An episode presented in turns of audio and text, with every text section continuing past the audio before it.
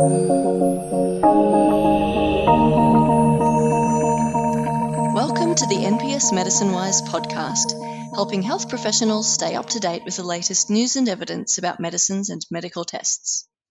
Thank you and welcome to our podcast. I'm Dr. Caroline West. I'm a GP and medical advisor to NPS MedicineWise.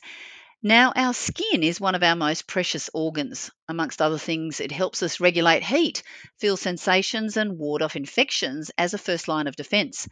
Many of us, though, will suffer with a skin condition at some stage like eczema or acne.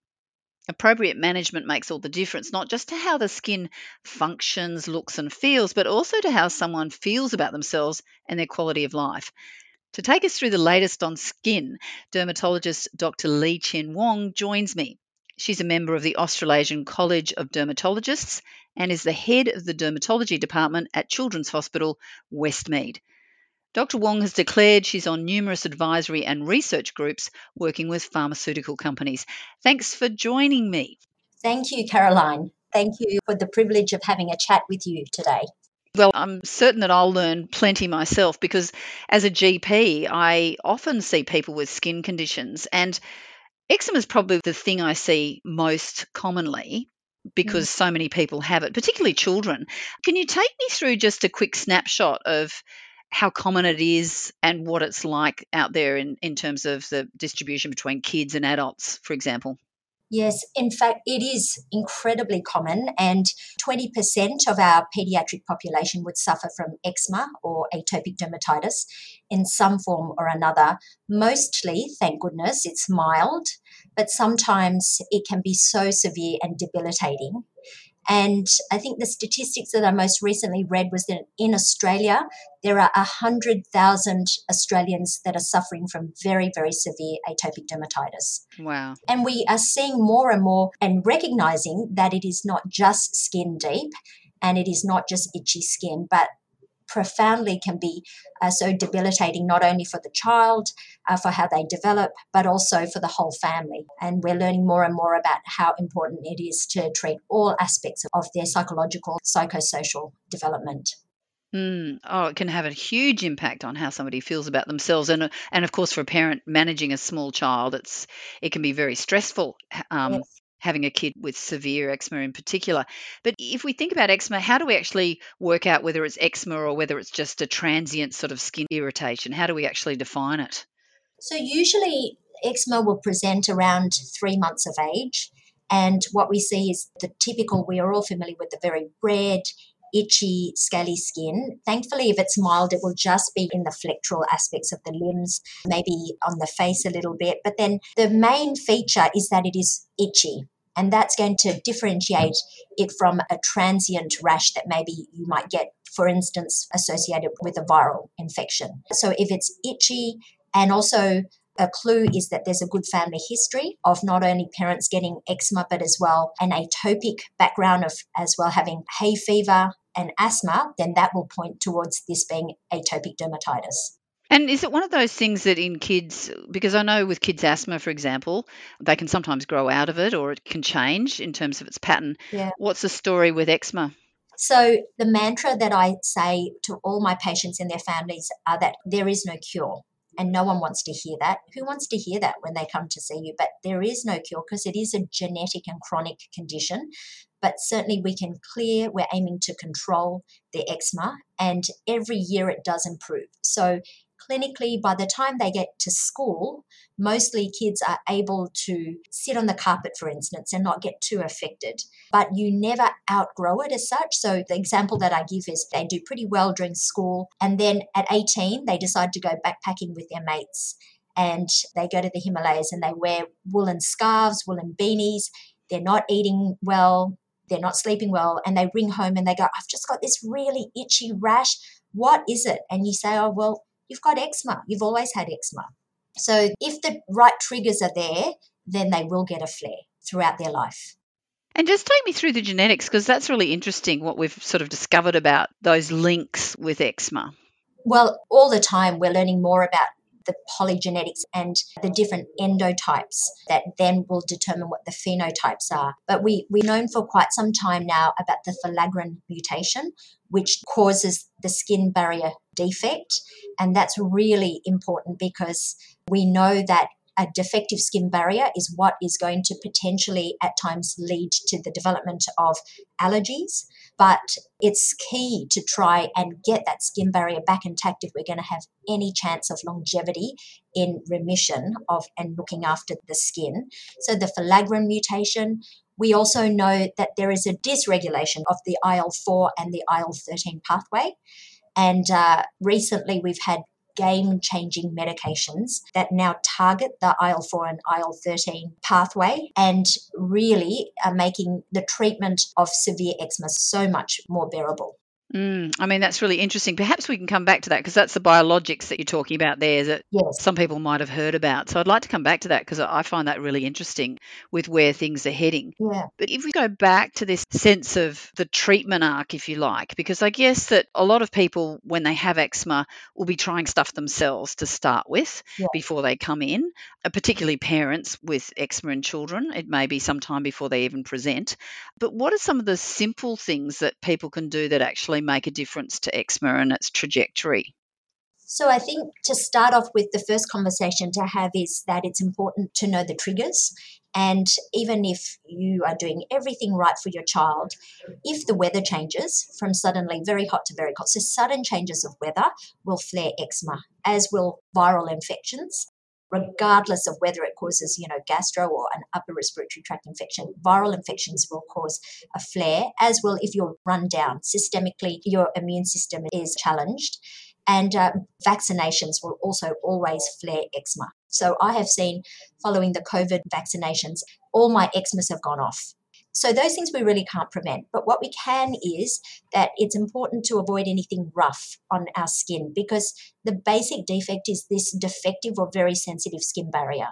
So removing all tags off clothes, making sure that you're not wearing rough clothes like woolen jumpers, woolen scarves, avoiding lambskin, sheepskin underlays, and then avoiding anything fragranced. So there's a great myth that if it's organic and if it's natural, it's going to be good for the skin. But if it has a fragrance, it's going to irritate the skin. So avoid calendula products, Mugu, goat's milk soap, anything that has a fragrance, including Dettol cleaning products and fragranced softeners. And that really then just cuts down very quickly how irritated our skin can get. I always say to parents to moisturize before you take your kid into the pool for swimming lessons because that allows a barrier to be formed on the skin, and always rinse off at the pool immediately and moisturize, and try to avoid contact with grass, carpet and sand. But saying that, kids are they gravitate like magnets to sand pits, and so you can't stop that. That's developmental, but that's going to trigger a mild flare. So it's interesting, isn't it, with the tags? And I hadn't heard that one before, actually. That's a really good tip, isn't it, to sort of reduce any of those little niggly bits that might scratch or irritate the skin. Yes. But what about all the synthetics? I mean, I know you've mentioned a lot about wool, but a lot of kids, they're lucky to even have anything wool in the cupboard anymore. Yes. Their grandmas don't knit them scarves and jumpers anymore. They're all wearing these synthetics. I mean, are we getting the same sort of problem with these strange synthetic fibres or not? I think that there's so much money that you have to spend when you have a child with eczema or you have eczema. And so to then search for that, it's like the golden egg to find a pure cotton top. So I just say smooth. Anything smooth is okay.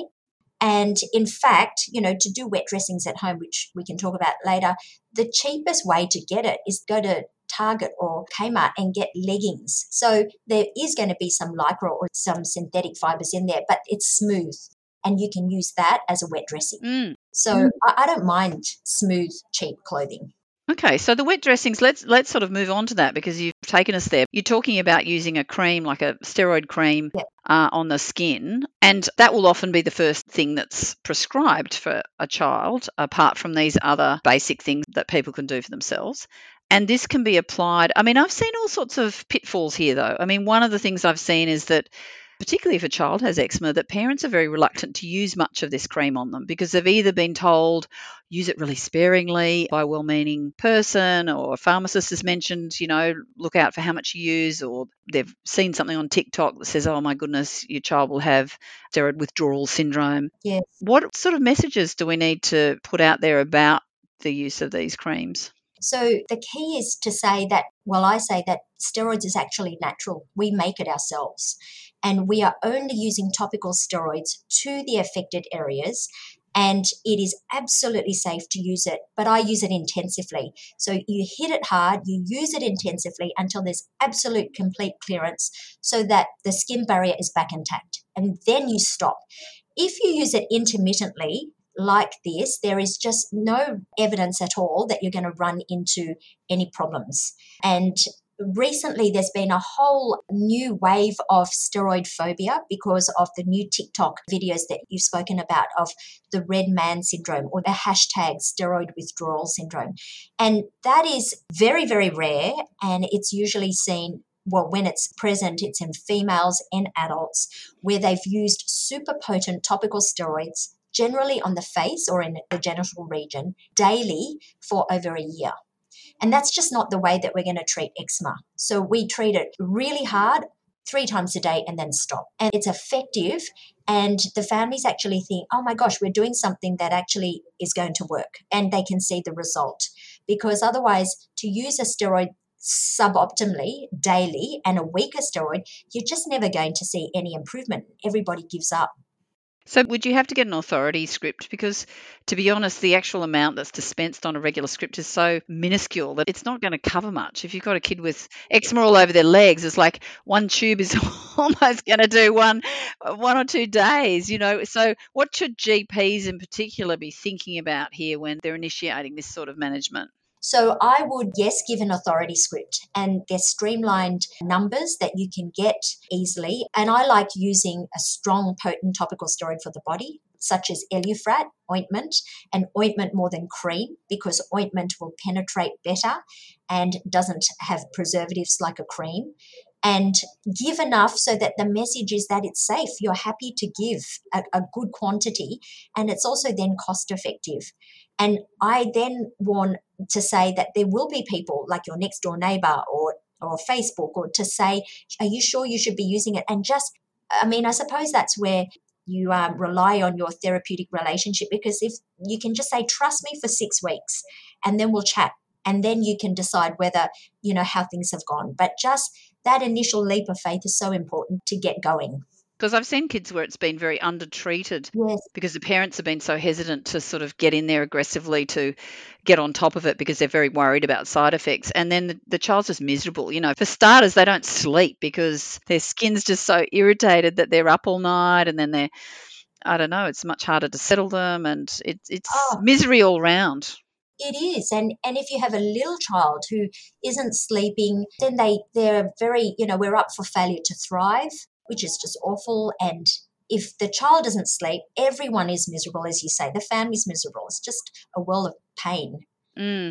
And you mentioned earlier on, Lee Chin, about the biologics and where we're moving to in terms of the treatment, yes, for severe eczema. What's the story there? What's sort of come into the system and is used now? I tell you what, it's the happiest time ever to be a dermatologist and a pediatric dermatologist, because finally we actually can help, and it's miraculous. It's a game changer. So Dupilumab, or Dupixent, is an IL-4, IL-13 inhibitor. Can you explain what that is? Because we'll have some listeners who are consumers and they'll be going, what on earth does that mean? So it's an antibody. It's a monoclonal antibody that targets IL-4 or interleukin-4 receptor. So basically, it's like when we have eczema, we have this pathway that in general is okay, but there are a couple of points in that pathway, like a path going up to your front door, and a couple of the stones are crooked and you're going to trip. And every time you trip, you get a flare of eczema. So basically, the IL-4, this Dupilumab, comes and it's like cement, and it sticks on that crooked pathway, on that crooked bit, so you don't trip and you can get to your front door. Wow. And as a consequence, it's indefinite treatment, because as soon as you take the IL-4 away, which is given subcutaneously every fortnight. If you take it away, then of course your pathway is going to be, botched up again. So it is ongoing treatment, and it is for moderate to severe atopic dermatitis from 12 years upwards, and it's for severe atopic dermatitis from 6 years upwards, 6 to 11 years. But that's not here in Australia yet. It's not PBS approved. But it's on the way possibly. Oh, absolutely. And it's FDA approved already for 6 months to 5 years. Yeah. And it's just wonderful because, for those really severe atopic dermatitis kids, if we can stop their skin barrier from ever becoming terribly bad, then they will not have that trajectory of severity, So we can just stop the process right at the get-go. And when you say subcutaneous, you're talking about here, for those listeners, you're talking about a subcutaneous injection. So that's a tiny weeny needle that's administered at home by a parent once every 2 weeks for these children. And this is the medication that is not here yet, but it's on its way. That's right. And it's a pen, and it's like it's a diabetic little tiny needle. And in terms of side effects, the most common side effect, about 20 to 30%, might experience conjunctivitis. And that passes. The more severe your eczema, the more likely you might experience this temporary conjunctivitis, and the more periorbital involvement as well, you are more likely to get itchy eyes. And just with regular use of eye drops, a bit of topical steroid eye drops, that passes, and it's very well controlled. And is that the only biologic that's going to be available or is available? Is this leading to an explosion in this area? And everybody's coming on board and trying to develop these tools for eczema? Yes. So there are a number of other ABs, or these monoclonal antibodies, that, by the way, have all these incredible names that no one can pronounce. So they're all overseas at the moment. They haven't yet hit Australia. But we do have a tablet that is what we call a small molecule, and it is a JAK1 inhibitor. It's called upadacitinib.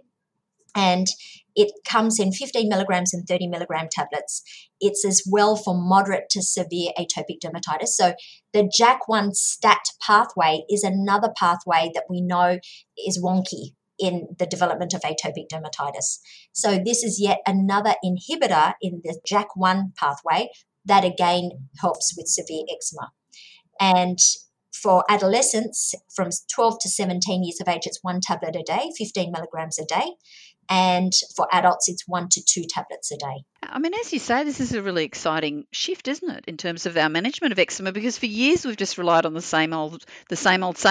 And suddenly we've got these new approaches on the horizon, which, as you say, are going to be game changers and will make all the difference to those kids that have it really severely. Because you and I both know, and anybody who lives with someone or has had it themselves severely just knows, as we've talked about, how miserable it can make you and how it can be so disruptive to the rest of your life, your quality of life. And so that's fantastic to hear. And I know that you're a specialist not just in children but also adult dermatology. But of course, once I suppose in the smaller children, eczema is the most common thing. But as kids move into those adolescent years, a lot of kids who've never had eczema or any other conditions will develop acne. And I was keen to ask you about that as well, because I think that's another skin condition that people are very interested in knowing what's going on in terms of approaches, and GPs too are very keen to be upskilled.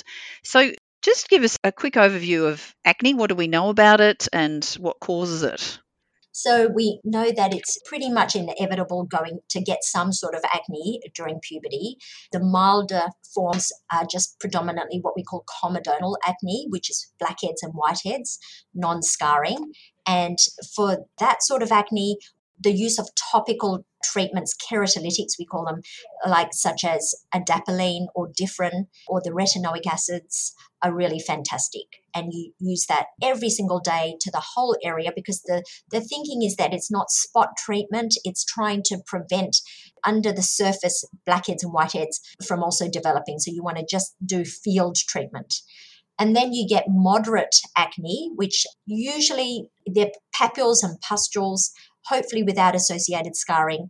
And for that sort of acne, you would consider going up the therapeutic ladder, topical agent as well as oral medication.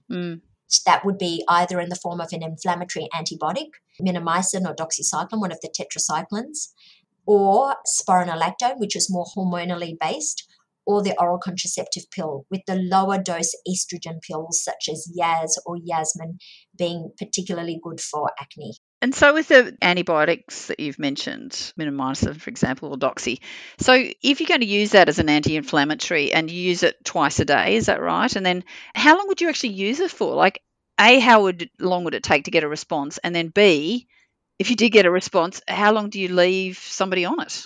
So firstly, with these oral anti-inflammatory antibiotics, the main thing is to tell the family and the patient that it's not going to be a quick fix. You're not going to take it and then the formal is in 3 days and you're going to have beautiful clear skin. So it does take 6 weeks before it starts to turn the corner, and you're looking at about 2 to 3 months before you think, oh, yes, this is actually working. And it has to be regular. You've got to take it regularly every day for a good response.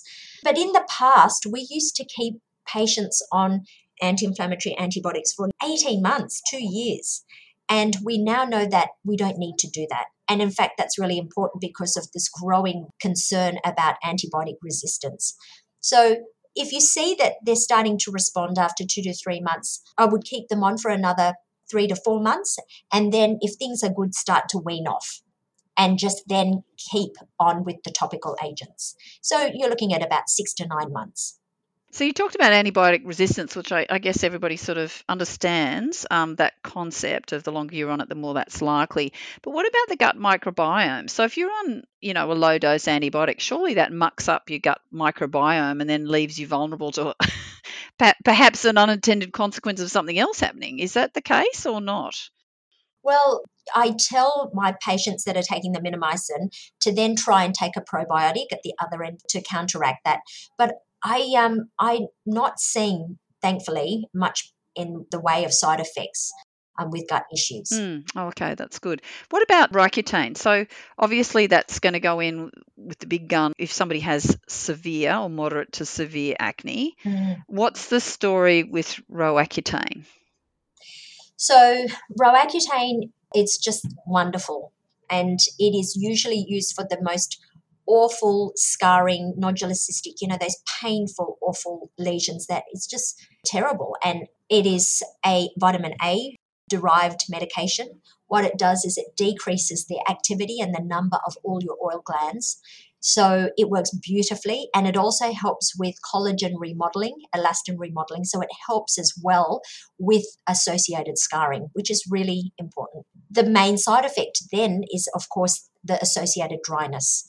But we're moving now from treating a full-on war with huge doses, and your lips are falling off, your skin is so dry. We're moving now to instead treating with lower doses of Roaccutane because we know that it works just as well and just as fast, but the side effect profile is far less. Like, you will only experience the mildest of dry lips or skin dryness. Because the original dose was 40 milligrams or something? 40 to 60 milligrams. And I've seen patients get really great responses that have been under dermatologists being on 10. Yes. Or 10 not even every day and still getting good response. So it's fascinating to see how we're sort of lowering the line. Yes. That common in the medicinal world that we suddenly suggest, okay, take less and less and less. But Roaccutane, it seems as though we're getting clues that perhaps a tiny bit nudges the system enough to get results. And the way I like to do it is I like to treat at low dose, but for double the time.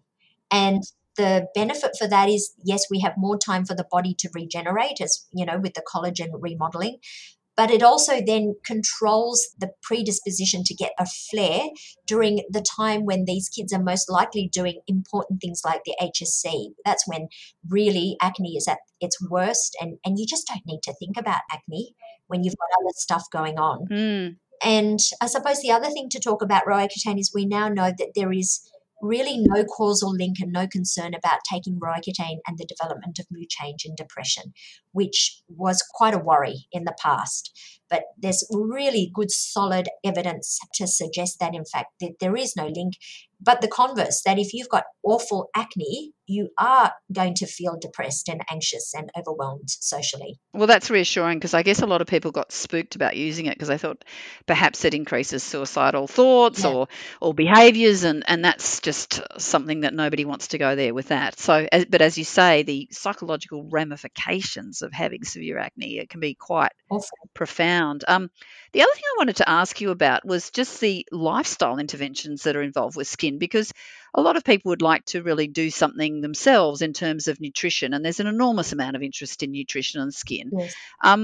And I know that in the old days, there used to be this sort of what we thought was a myth, you know, chocolate gives you acne, and we sort of tried to dispel that myth, and then perhaps we're having to go back on our tracks and sort of go, actually, there is evidence that there are some links between nutrition and skin. Yes. Talk me through that. That's right. It's come full circle. So now we know that acne is triggered and you will get a flare if your insulin levels are high, and that happens when you eat a lot of glucose, and therefore sugary drinks, fizzy drinks, lollies, a whole favourites box of chocolates will definitely set you off. Easter is the worst time for acne. And so if you can eat a low GI diet in contrast and avoid anything white, I say, so no white bread, white pasta, that will definitely help. And a low GI diet will then give you a constant and steady low stream of insulin release. I also tell patients to exercise regularly because that increases metabolic rate and is also good for mood and for well-being, but great for acne. And to avoid whey-based products, so milk basically. So there's studies to show that if you drink half a carton of milk, that's going to really flare your acne. And if you are trying to bulk up, like so many teenage boys are, then bulk up with other protein powders other than whey-based protein powders. So pea protein powder is good, bone broth or brown rice powder. Mm. They're all good. That's all really great advice. And what about some of the other things? So, you know, people say to their kids and to their patients, don't ever pick pimples. I mean, they're so right. They're so right. Don't pick them. Don't pick those pimples. And what about the sun? Because I guess every teenager that gets an outbreak goes, I'll just go on sunbake now because it will somehow, you know, clear my skin. No, everybody needs an AVO taken out against their skin. They cannot pick, and they can't let their mother pick for them as well. And because it leads to post-inflammatory hyperpigmentation or inflammation, and especially if you have Asian or Mediterranean skin, that's what you're going to be left with to remind you of your pimple, you know. And then if you go out in the sun, double trouble, because you will then get more post-inflammatory hyperpigmentation. So sit on your hands and use the topical Differin or retinoid or keratolytic to that spot to try and decrease the inflammation quickly. Mm-hmm. And what about if people get scarring? Mm-hmm. Have we sort of come up with things that can actually make a difference? Because a lot of people have unfortunately got quite profound acne scarring on their face, which they're very self-conscious about. Yes. What can be done when there is scarring on the face like that? So there is, and that's the other thing. So we treat aggressively, we treat with Roaccutane, and then once the acne is over, there are physical treatments that can be so helpful, such as resurfacing lasers, like Fraxel resurfacing laser. Medium depth chemical peels can also be helpful. And subcision, so actually breaking up the fibers of scarring underneath the skin surface can be helpful as well. So there's a lot that we can do now. But none of those are on Medicare, are they? So if you've got somebody who's from a background where access and cost is tricky, I mean, Fraxel's going to cost a lot. You know, I don't know, $1,200, $1,500 a go, and you might need multiple treatments. So is there anything that's sort of available for people that don't necessarily have the funds to explore those options? Yeah. So you would definitely treat aggressively, as we said, and then you could even try just cosmeceuticals. So there's good evidence to say that if you use vitamin A topically after you've stopped the Roaccutane, and as well nicotinamide or hyaluronic acid, that can be very helpful if you use it on a regular basis. And of course, anal use of sunscreen, SPF 50 sunscreen, will as well help with reducing the dispigmentation of acne scarring. Oh, that's good to be reminded of those things. And one last thing I wanted to pick your brains on while I have you here, because it's great to learn all of this about the skin and certainly get an update.